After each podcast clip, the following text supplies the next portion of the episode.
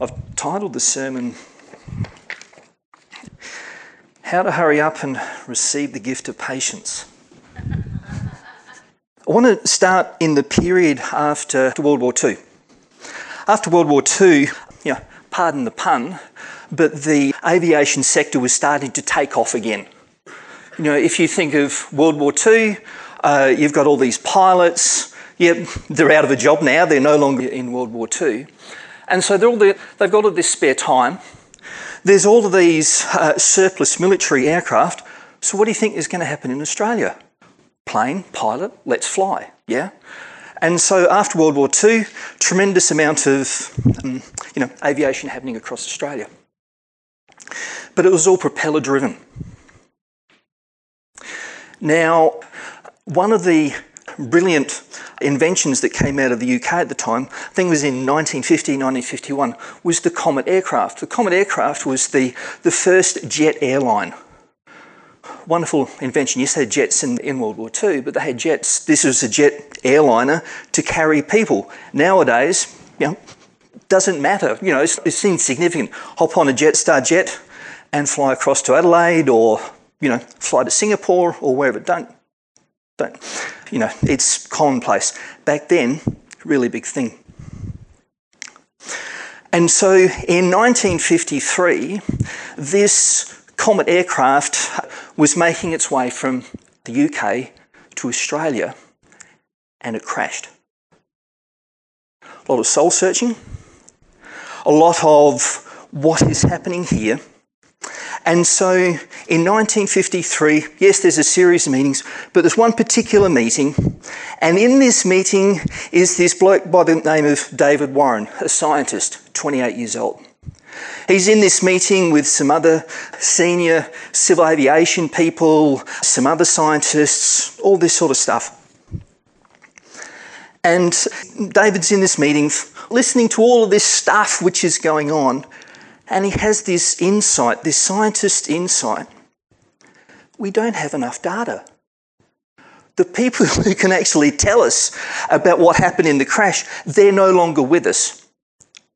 So, out of that meeting, he thought, what we're going to do here is I think we, we need some sort of recorder. So, he invented this black box flight recorder out of that meeting, 1953.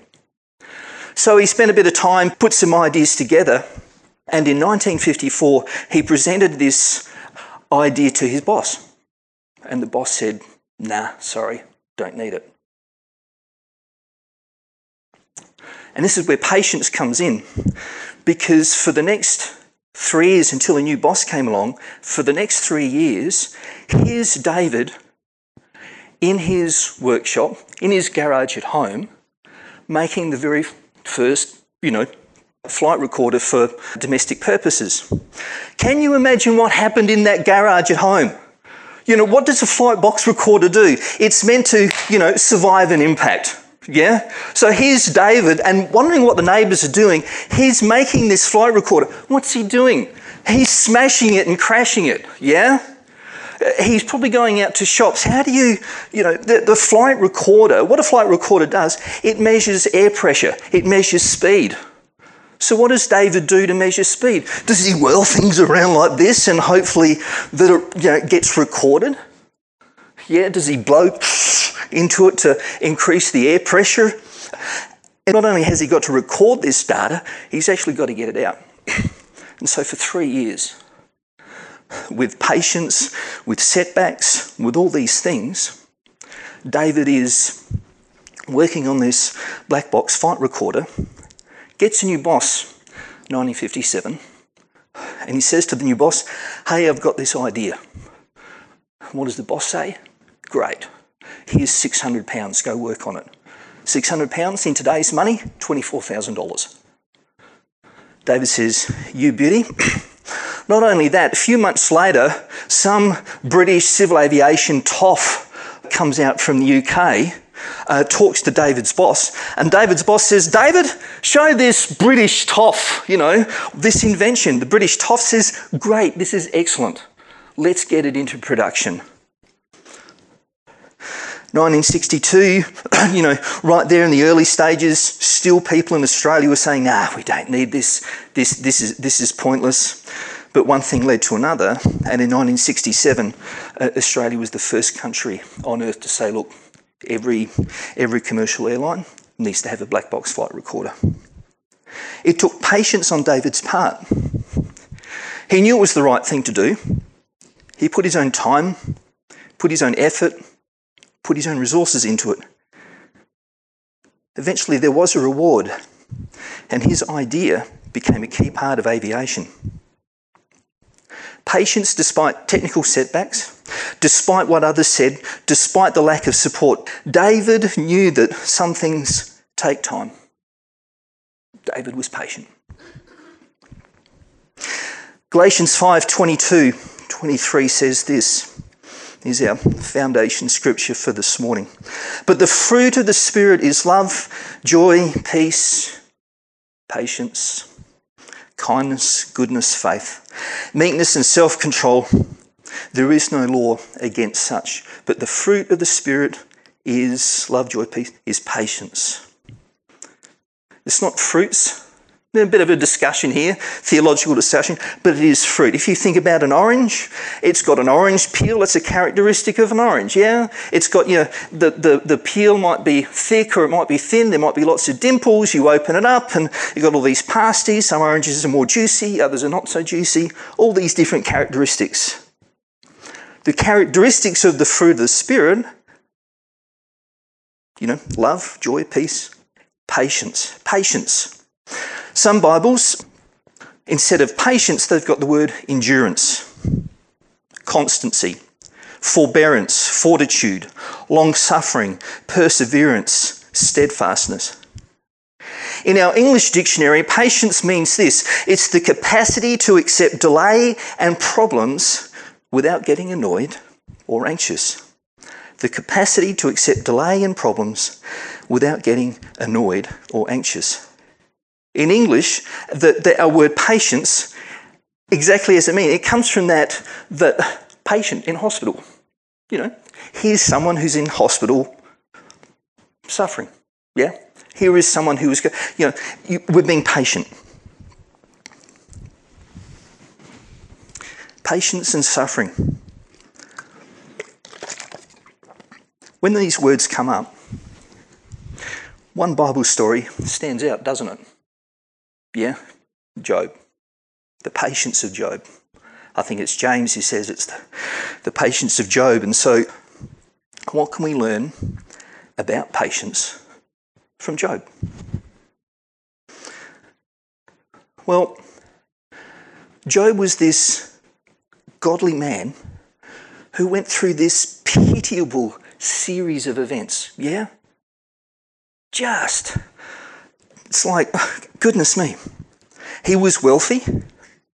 He had 10 children, thousands of sheep and camels. He had hundreds of oxen and donkeys, many servants. He was billed in the book of Job as the greatest man in the East. He is prominent. You know, who do we who do we see as see as prominent nowadays? Let's get a modern day, you know, equivalent yeah, it might be you know, some politician, it might be some businessman, it might be some prominent sportsman. You know, let's take a business, might be Solomon Lew, uh, uh, was it Mike Cannon Brookes from Atlassian, or perhaps if we go further afield to the US, say Elon Musk or Jeff Bezos. In the East, here is, the, here is this prominent man. And what happens to Job? What happens to this prominent man that everybody, everybody knows? What happens to him? We read of cattle being stolen and servants being murdered. We hear of lightning killing his animals and his servants. We hear of a great wind uh, destroying a family house and it collapsed and killing all of his children. And then we read of this painful skin disease you know, from the toes to the top of his head, this painful. And we had this picture of Job, and here's Job. And we can pick up the story here, and here's Job, and he's sitting amongst all his ruins, and he's just picking. There's nothing left. Here's this prominent man, nothing left. Yes, his wife has said, just curse God and die. He's got that ringing in his ears.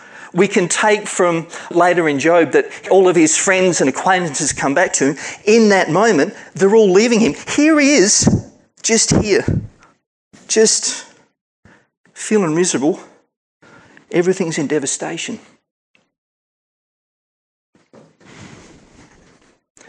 Everyone is, you know what it's like when someone you know there's something really bad happened and everybody just, you know, steps away. It's like, oh, I don't want to be around that person, yeah? That's what's happened to Job. And it's not just any Joe Blow on the street, it's, the, it's someone prominent. Everybody knows about this.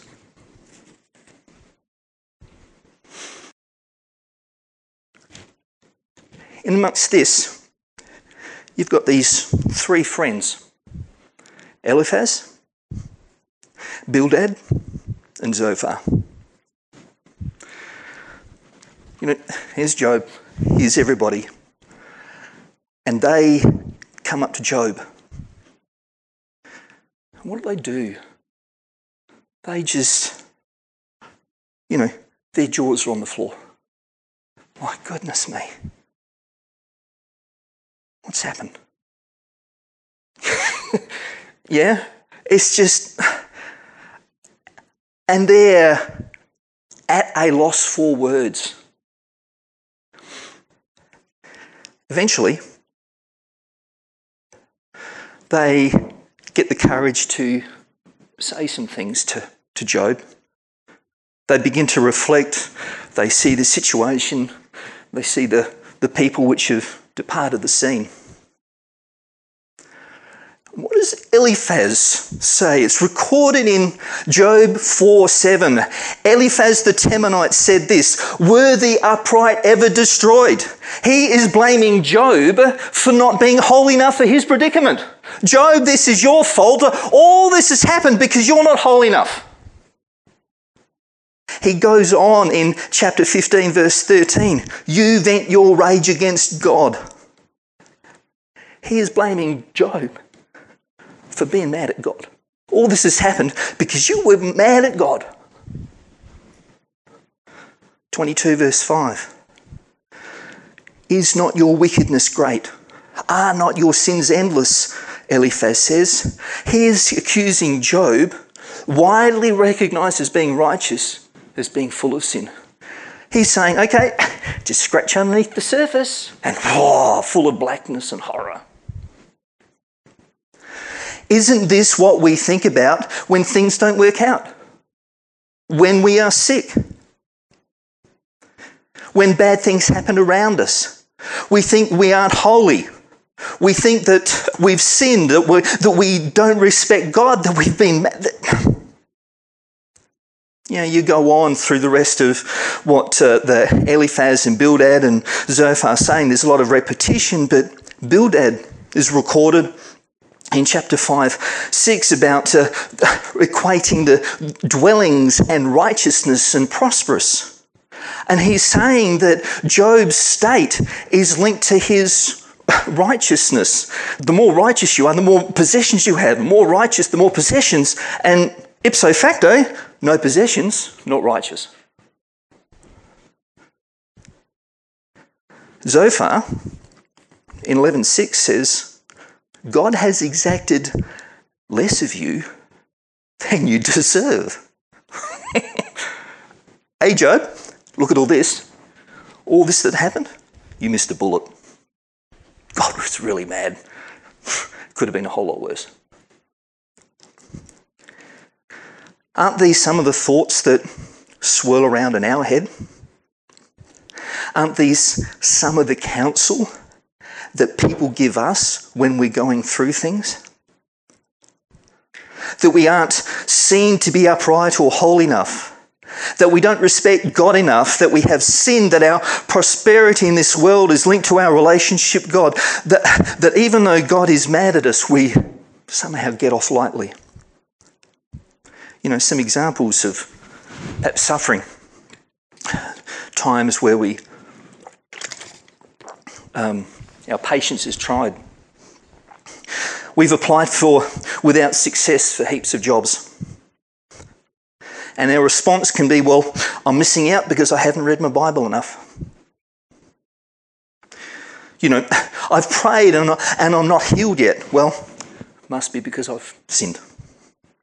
This relationship, this family matter is causing grief. Well, it's happening because I must have said bad things about God.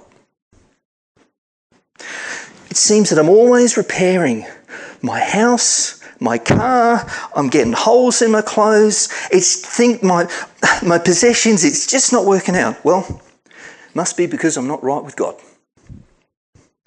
It's like we have replaced our Job with ourselves.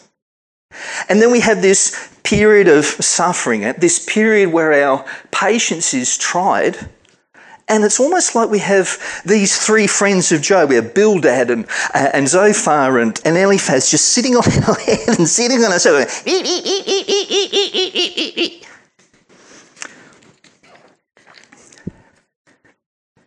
What's interesting at the end of Job, here's God the judge casting judgment on what's happened. He basically tells off Job, he tells off the three friends, but he doesn't tell off this, this fourth one, this Elihu, that I'm about to go into. Because what unlocks the story of Job for me is Elihu. Elihu is a younger man. He's sitting there listening to Job. You can imagine here. Yes, in the uh, early part, we just read of these three, these three friends. But in the background, you know, just listening to this is Elihu. He's listening to the back and forth. He's listening to, okay, Job said this and that. Uh, and Elihu is this, he's, he's in tune with God. And as he's listening to all this stuff is, that is happening, and he's listening, God is starting to stir in him. There's something which is happening deep within him. And finally, chapter 32, verses 10 and 11, Elihu says, I have waited and listening to your reasoning, now listen to me. You three older blokes and Job, you've said what you said. I've been listening. God has been stirring within me. I've been waiting patiently. I've been respecting what you've had to say. Now listen to me. 32, 18 and 19, Elihu says, I am full of word. The Spirit presses me. My heart is bursting. He's listening there. He can see this go on. He can see that what they're saying is wrong. They're misrepresenting God. They're misrepresenting the whole situation. He's there. He's, he's bursting and waiting, but he's just being, he's respecting the other people around him. Okay, he's saying, they finished. God has got something on my heart to speak into this situation. It's part of what drove Elihu's 32, verse 3, the three friends had condemned Job. They accused Job of wrong. They were saying that it was all Job's fault. But what did Elihu say? 33 9, Elihu says, Job, you said, I am pure without transgression. There is a difference between saying that you are right and recognizing that you could be wrong. The former is based on pride. I am righteous. The latter is based on humility. 34:12 Elihu says, God will not do wickedly. God will not do wickedly, neither will he pervert justice. In all things, we need to see God as good. The Bible says that it rains on the just and the unjust. And 35:13, uh, Elihu also says, God will not hear vanity. God will not hear vanity. In those moments, uh, Elihu was saying, Are you coming to God with a stiff neck, or are you coming before Him with a humble heart? Two personal perspectives, two, two personal anecdotes, rather, two personal stories that bring to bear here. About 30 years ago, not going to go into all the details, but about 30 years ago, all was going wrong for me. Things were being taken off me, things were just not working out correctly. It was a lot of, lot of turmoil, a lot of stressing, a lot of tearing, a lot of it was a breaking, it was a, it was a horrible period in my life. Losing things, my patience was tested, but I was operating out of pride. The breakthrough in this period for me was Psalm 51, verse 17. A broken and a contrite heart, O God, you will not despise. The period of suffering for me that was quite intense began to lift once I recognised that I'm operating out of pride, that I need to have a broken and a contrite heart before God, and He would not despise that. Another anecdote on this, on this reason for a period of patience is what also Elihu says that uh, in uh, 3626 God is great and we do not know him. God is great and we do not know him. You know, another personal anecdote here is many of you know, some of you know that our middle son has back problems, severe back problems. So here's this six foot three, you know, chunk of a bloke, muscular, you know, leap tall buildings in a single bound sort of fella. Oh, you want that uh, refrigerator over there? Just let me pick it up and shift it and move it and put it there. Ha, done. Is that good, Dad? That sort of fella. Yeah? Back injury at work. Now, oh, oh, yep, look, just let me make it, Dad. I'll be over soon. He's suffering. We're suffering. We have prayed. We have fasted. We have sought God, God, that you would bring healing to our son. But we keep, I and Helen, and we, we keep coming back to Psalm 107 God is good. Isaiah 55, we come back to God's ways are higher than ours.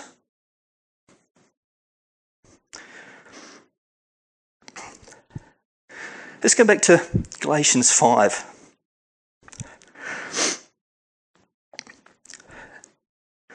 There is a link between Galatians 5, fruit, and Job. And that link is time. What joins Job and Galatians 5 together. That word patience has got something to do with time. It takes time to wait for something. It took time for Job to build all that wealth, and it took time for all the things that happened to him, and it took time for those conversations with those three friends and with Elihu. And that's the same thing about growing fruit. It takes time. Yeah? It takes time to pass through the seasons. Now, I'm no master gardener, you know, you know, for a while there, early in our marriage, well, if it's meant to survive in the garden, it'll survive all by itself. yeah? yeah, we've learned a little bit since then. I'm continually amazed, I've told a few people, I'm continually amazed that if you just water stuff, you feed stuff, it grows. you know, uh, in my backyard, you know, in, in our backyard, you know, we've got a lemon tree, you know, we've got a mandarin tree, which we love, but also the possums love, you know. Here early in the season, oh, look at all this fruit, and it's starting to grow. And then I come out one morning, and what's starting to turn orange is, you know, on the floor of being bitten by, eaten by the possums. Got a cherry tree, a neglected fig tree, a sadly neglected Granny Apple Smith tree and a well tended Fuji apple tree. My wife's favourite. I, I, need to I need to look after the Fuji apple tree. Anyway, what amazes me, and it continually, it, it's like I just have to look after this tree. yeah, yeah, just some feed it, water it, prune it, and if there's some bugs, you know, necessary bugs, you know, spray it off. Last year we got. Uh, I don't know, four, five washing baskets full of apples off it. This year too. Hopefully next year we'll get six or seven off it. So it's been good. but it's time. This with fruit. And I'm linking this back to Galatians 5 and, the, and the, the idea there of fruit. It takes time. Right now, here I'm sitting in my office looking out the Fuji apple tree, and the leaves are turning from green to yellow. A few weeks, yeah, they'll be all on the ground. Another few weeks after that, after I do a bit of, you know, a bit of pruning, then there'll be some buds, yeah, be some flowers and that. Summer, it'll grow. During this period, I've got some trees around the backyard, and there's all these parakeets sitting there. Oh, look at that! Got got some uh, lovely fruit uh, for me later on. And that's the thing about fruit. It takes time to grow. And the fruit that grows has various characteristics. Yeah? Mentioned oranges at the start, but you know, Fuji apples. Have a look at some of them this big. I'm quite pleased they're as big as that. But there's some green and, you know, red on them. Open them up. They're tasty, they're crisp, quite lovely, quite tasty. Like the fruit that my apple tree grows, the fruit that the Spirit grows in us has various characteristics. Yeah? This growth happens in us in people who have allowed the Spirit of God to be planted in their heart. Yeah? And look at the characteristics of the fruit that grows love, joy, peace, patience, kindness, goodness, faith, meekness, self control. One of the aspects, one of the characteristics of that fruit is patience. Endurance grows in us. Constancy grows in us, forbearance grows in us, fortitude, long suffering, perseverance, steadfastness. And it's interesting when you do a little bit of digging. You know, us old folks who've been doing a little bit of digging in the, doing a bit of nerding out on the uh, on the original Hebrew and the and the original Jeremy earlier, uh, and me the original uh, in the Greek with this. The idea in this word patience is the fuse of a bomb. Yeah? So, you know what happens with a fuse and a bomb? Light the fuse, you've seen the movies, light the fuse, and things happen. Yeah? That's the idea here with this word patience. And so here's us, here's patience, here's this idea of this fuse and this explosion two perspectives. First perspective was some of us look at this and say, yeah? Proverbs 14:29. He who is slow to anger is of great understanding. He who is hasty of spirit exalts folly. Yeah? And so, yeah, that's where self control comes in. Yes, we can if you will, have a self controlled explosion. Yeah, it, there's that perspective. The other way we approach this is this.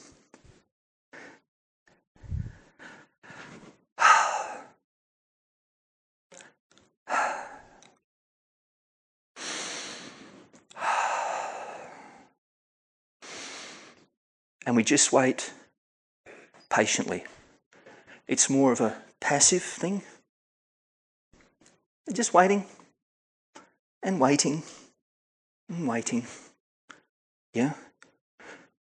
I'm just going to be passive about this.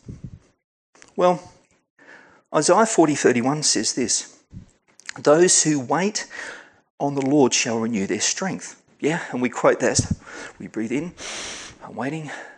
God's going to renew my strength. Yeah? that word wait, when you look at it in the Hebrew, it has to do with being bound up in the purposes of God. So during this period of time, we need to be bound up in the purposes of God. During this time where, where our patience is being tested, we need to be bound up in the purposes of God. Are you waiting on Him? Are you serving Him?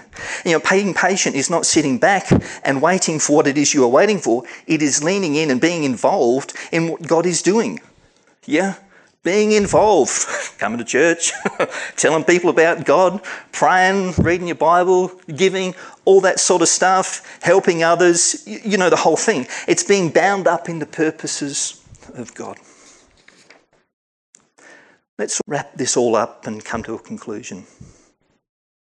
At the start, I posed a question how to hurry up and receive the gift of patience. Well, it's a bit of a silly question, really, because it takes time to develop patience. It takes the Spirit of God moving.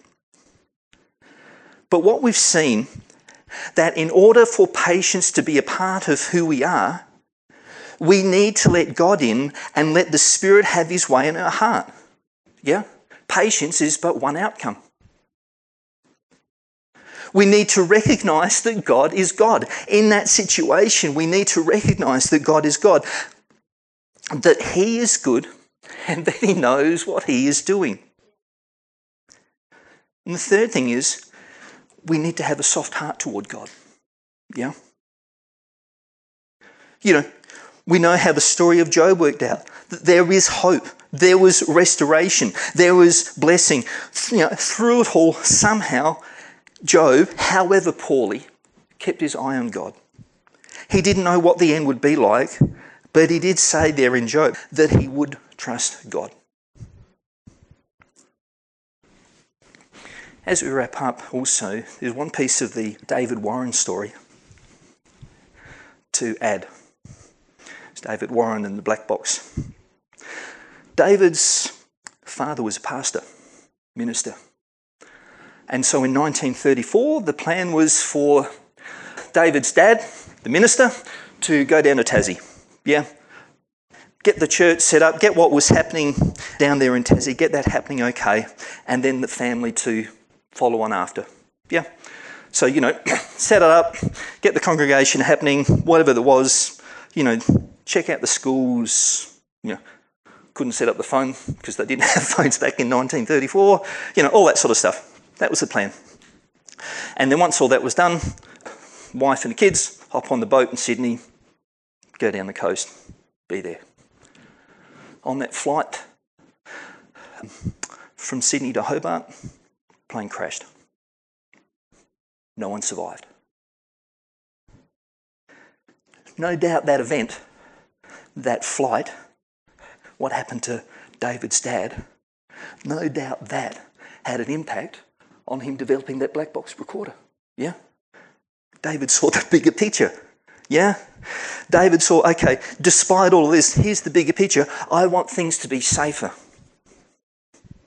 So, just like David Warren kept his eye on uh, his bigger picture through his trials, so we should keep our heart fixed on God throughout ours. How do we see patience developed in us and fully realize the hope that awaits us? Um, these three things. Recognize in all situations that God is good, that He knows what He is doing. Secondly, we need to be bound up in the purposes of God. And thirdly, we need to have a, soft heart toward God. I'll leave you with this. Tertullian, who was a prolific and influential Christian writer of his time, he lived about 150 years after the New Testament written was written. He said this. He said, "Hope is patience with the lamp lit." Yeah, going through dark times, is your patience being tested? You know, is there what, what whatever? You know, on your side of the fence, what's happening. Hope is patience with the lamp lit. In that situation, recognize in all situations that God is good, that He knows what He is doing, that we need to be bound up in the purposes of God, and we need to have a soft heart toward God. Let's pray. Heavenly Father,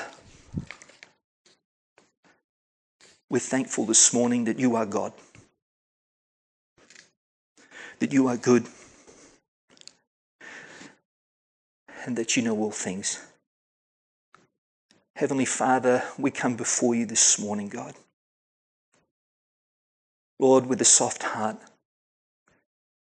broken and contrite heart, you say, God, you will not despise. Lord, we humbly again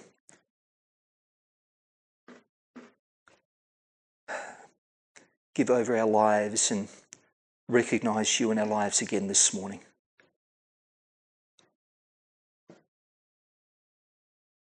And just, amen. And just in this state, if you just want to remain where you are just for a, a period of reflection, if you've got some business to do with God, if you've got some decisions to make, if you've got some questions you have of God, if you just want to spend a time in prayer, we're just going to have uh, Pete and Lola sing, have some music there.